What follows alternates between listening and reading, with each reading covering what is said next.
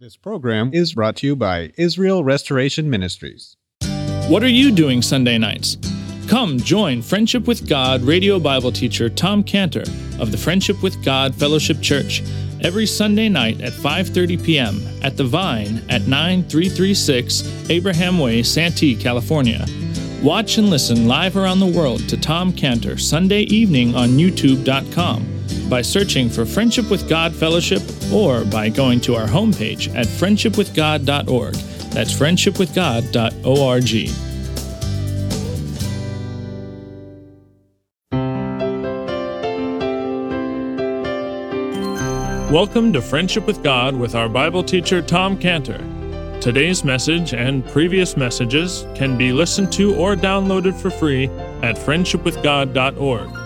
That's friendshipwithgod.org.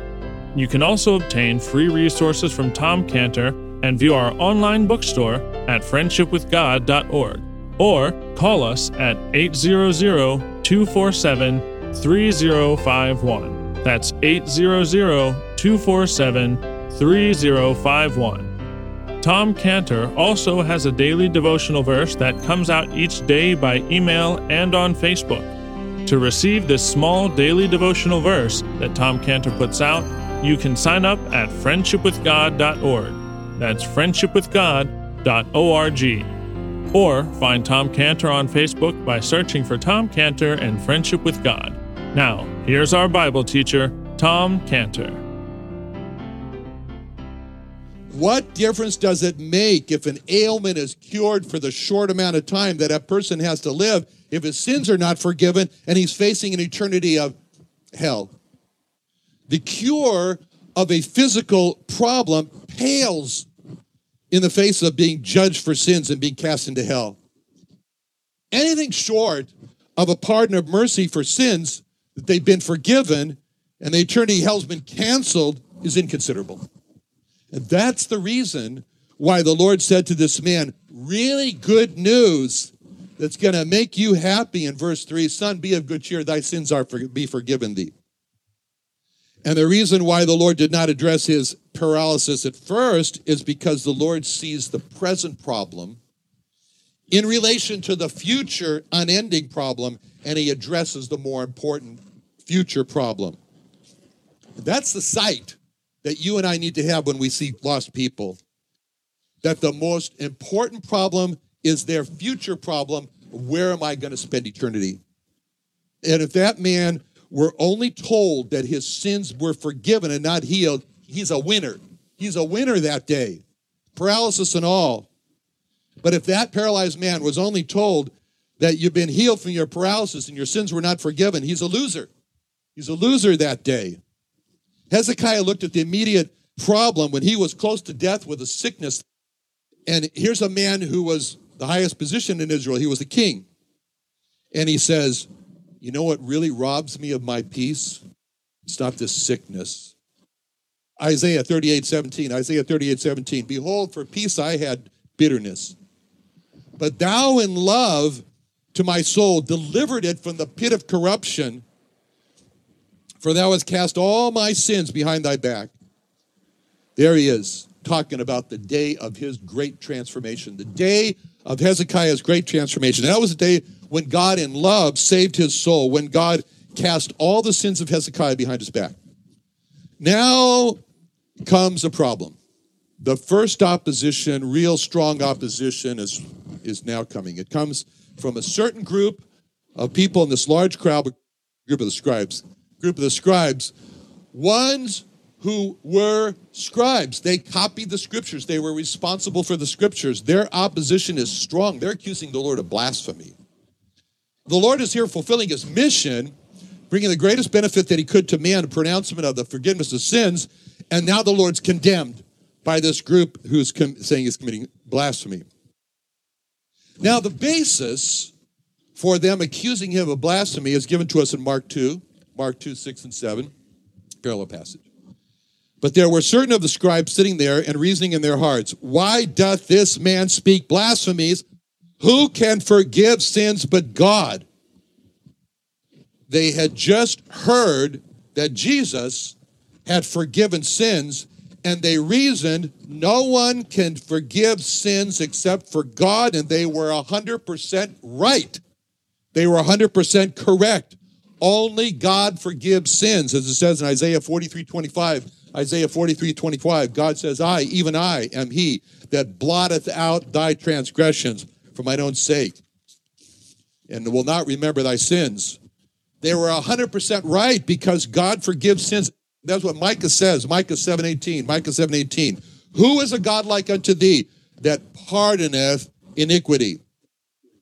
They were 100% right because they remembered from Exodus, from Exodus 34 6, that it's only God who forgives sins. When the Lord proclaimed his name to Moses, and it says in Exodus 34 6, the Lord passed by before him and proclaimed the Lord, the Lord God, merciful and gracious, long suffering, abundant in goodness and truth, keeping mercy for thousands, forgiving iniquity and transgression and sin. That's God. They were 100% right. Only God forgives sins.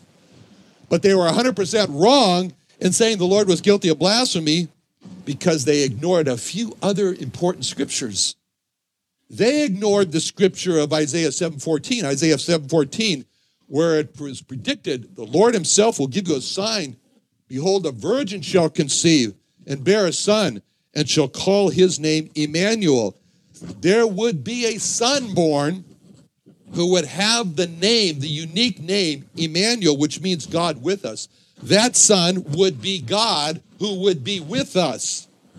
They ignored the scripture in Isaiah 9 6, Isaiah 9 6. For unto us, unto the Jewish people, unto us, a child is born unto us, a son is given. The government shall be upon his shoulders. His name will be called, Wonderful Counselor, the Mighty God, the Everlasting Father. The child that would be born would be called the Mighty God because he was the Mighty God. Those scribes reached the wrong conclusion because they did not reason this way. No one can forgive sins but God. Okay. First point. Jesus has just forgiven sins. Okay, third point. Conclusion Jesus must be God. That's what they missed. They missed the Isaiah 7:14 son who is God with us. They missed the Isaiah 9 6 child who was who would be called the mighty God. And they came to the wrong conclusion because they started with a wrong premise, and their premise was Jesus cannot be God. And that's what so many today start with. Jesus cannot be God, Jehovah Witnesses. Jesus cannot be God, most of the Jewish people. Jesus cannot be God. Wrong. Wrong understanding of who God is. They thought, this one, meek, lowly of heart, humble, never. That's not who God is because they didn't know who God was. And that's what God said in Jeremiah 4:22. Jeremiah 4:22. My people is foolish, they have not known me. Hosea 5 4. Hosea 5 4. They have not known the Lord. 1 Corinthians 121. 1 Corinthians 121. The world by wisdom knew not God. And if they came to a crowd and God was in the crowd, they wouldn't know him. They wouldn't recognize him. They didn't. They reasoned wrong because they concluded that Jesus cannot be God. They reasoned wrong when they accused the Lord of blasphemy. But all their reasoning was happening privately. It says in verse 9, uh, verse 3, chapter 9, verse 3. The scribes said within themselves, this man blasphemies. They were saying all of this just to themselves. They were saying all of this inside of them. They were saying all of this in their thoughts. And then verse 4, verse 4 says, Jesus knowing their thoughts. Jesus heard what they were saying to themselves. Jesus heard what they were saying inside of them. Jesus knew all their thoughts, which shows us the Lord Jesus hears what we say inside ourselves. The Lord Jesus hears what we say to ourselves. The Lord Jesus knows all our thoughts, just like the Bible says in Hebrews 4:13. Hebrews 4:13. Neither is there any creature that is not manifest in his sight, but all things are naked and opened unto the eyes of him with whom we have to do. Just like David understood. David understood when he wrote Psalm 139 2, Psalm 139 2. Thou understandest my thought afar off. So, in response to their thoughts, in response to the thoughts of these scribes, the Lord condemned them in verse 4 when he said, Wherefore think ye evil in your hearts? Now, that shows us, and the application to us, it shows us what we should be confessing as sin to the Lord Jesus. Our thoughts, as it says in Proverbs 24 9. Proverbs 24 9. The thought of foolishness is sin. Deuteronomy 15 9. Deuteronomy 15 9, Moses said, Beware that there be not a thought in thy wicked heart. It was the thoughts that God talked about when he condemned the world to die by a flood in Genesis 6 5. Genesis 6 5. The law saw the Lord, and God saw that the wickedness of man was great in the earth, and that every imagination of the thoughts of his heart was only evil continually. And because of that, he said, Gotta go. Start over. Matthew 5 28. Matthew 5 28. I say unto you, whosoever looketh on a woman to lust after her, that's of course my thoughts, hath committed adultery with her already in his heart. Evil thoughts are sin, and they need to be forgiven as wrong thoughts. And not only the evil thoughts are sinful, evil thoughts make a person dirty in their soul, which is why we have this precious verse in Revelation 1 5. Revelation 1 5. Jesus Christ loved us and washed us from our sins in his own blood. That's why we have the, the great fountain opened in Zechariah 13.1. Zechariah 13.1. In that day there shall be a fountain opened to the house of David and to the inhabitants of Jerusalem for sin and uncleanness. That fountain was both for sin and uncleanness. It's our, it's our thoughts that we need to confess to the Lord when it says in 1 John 1 9, 1 John 1 9, if we confess our sins, he is faithful and just to forgive us our sins and to cleanse us from all unrighteousness. That confession is both for forgiveness of sins and cleansing from sin.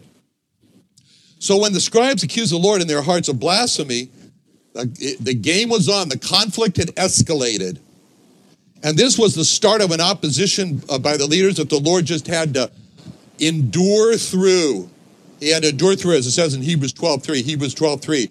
Consider him that endured such contradiction of sinners against himself. Now, the Lord now gives a response to their thoughts. Matthew 9 5. When he says, For whether is easier to say, Thy sins be forgiven thee, or to say, Arise and walk. But that ye may know that the Son of Man hath power on earth to forgive sins, then he saith to the sick of the palsy, Arise, take up thy bed, and go unto thy house. So, as we said here, the main issue on the table is is Jesus God? That's the issue. The Lord Jesus has done what only God can do forgive sins. And with that act, he proclaimed that he is God, and the scribes knew it. That's the issue. Is Jesus God? Is Jesus the great God who proclaimed himself to Moses in the burning bush in Exodus 3:14, Exodus 3:14 with the name I am. That's what he did. Because the issue here is that no one can be saved and go to heaven unless they believe that Jesus is the great I am of Exodus 3:14. That's what he said in John 8:24. John 8:24. I said therefore unto you, you shall die in your sins if you believe not that I am. You shall die in your sins. That was that is the central issue today of who Jesus is. Is Jesus God? Now, the Lord, as we saw here, has just done something that only God can do. He's just pronounced, proclaimed, commanded, sins be forgiven. Now, the Lord has chosen to do something else that only God can do. Only God. In Exodus 15 26, Exodus 15 26, it is God who said, I am the Lord that healeth thee. So the Lord's going to heal this paralyzed man. And when he does that, he's going to speak to those experts of the scriptures right out of Exodus 15 26, the, verse I just read, Exodus 15 26, that only the Lord heals. As a matter of fact, the Lord is really speaking to these experts in the scriptures right out of Psalm 103.3, Psalm 103.3, which puts the two together of the forgiveness of this man's sins and the healing of this paralyzed man. When it says in Psalm 103.3 that God is he who forgiveth all thine iniquities, who healeth all thy diseases. So the Lord has just forgiven the paralyzed man of all his sins. Now he's going to heal this paralyzed man. And in the same way that the Lord commanded the sins be forgiven of the paralyzed man, now the Lord is going to command the healing of the paralyzed man with just one word. And we can imagine the Lord in verse 2 as he pointed to the man and said, Thy sins be forgiven. And now in verse 6, we can imagine him also pointing to the, to the paralyzed man and commanding again, Arise. And the result is, verse 7, he arose, departed to his house. Now, the effect of the, the first command that Jesus gave him, verse 2, forgiven, no one could see that. Scribes couldn't see that. No one can see. Who can see if his sins are forgiven or not? Can't see that. Right? But the effect of the second command, arise, was obvious, seen by all. The scribes saw this paralyzed man healed by the command of Jesus. And by extension, they should have concluded same person commanded sins forgiven, must be sins forgiven. So, in order to appeal to their reason, for them to be able to see that Jesus was God, in order to lead them to bow their knees as dirty, rotten sinners and come to Jesus to save them from their sins, we see the Lord really wants this healing to be dramatic to them. He's up in the, dr- the drama here for those scribes so they could see this is a complete healing of the paralyzed man. And this is how the Lord made that healing so dramatic. Now, the scene again Mark 2 3. Mark 2 3. They come unto him, bringing one sick of the palsy, which was borne of four. So again, the bed of the paralyzed man is attached by four ropes, four friends, each one holding a rope, lowering him down. Now, the Lord could have just said to the paralyzed man what he, what he was implying he was going to say in verse 5 arise and walk. So it says in verse 5. If I say to the man, arise and walk. But he wanted to increase the drama here. So for everyone, in fact, everyone's probably expecting him in verse from verse 5 to say, arise and walk. But he's using the healing of this paralyzed man to drive a point. The point is Jesus is God.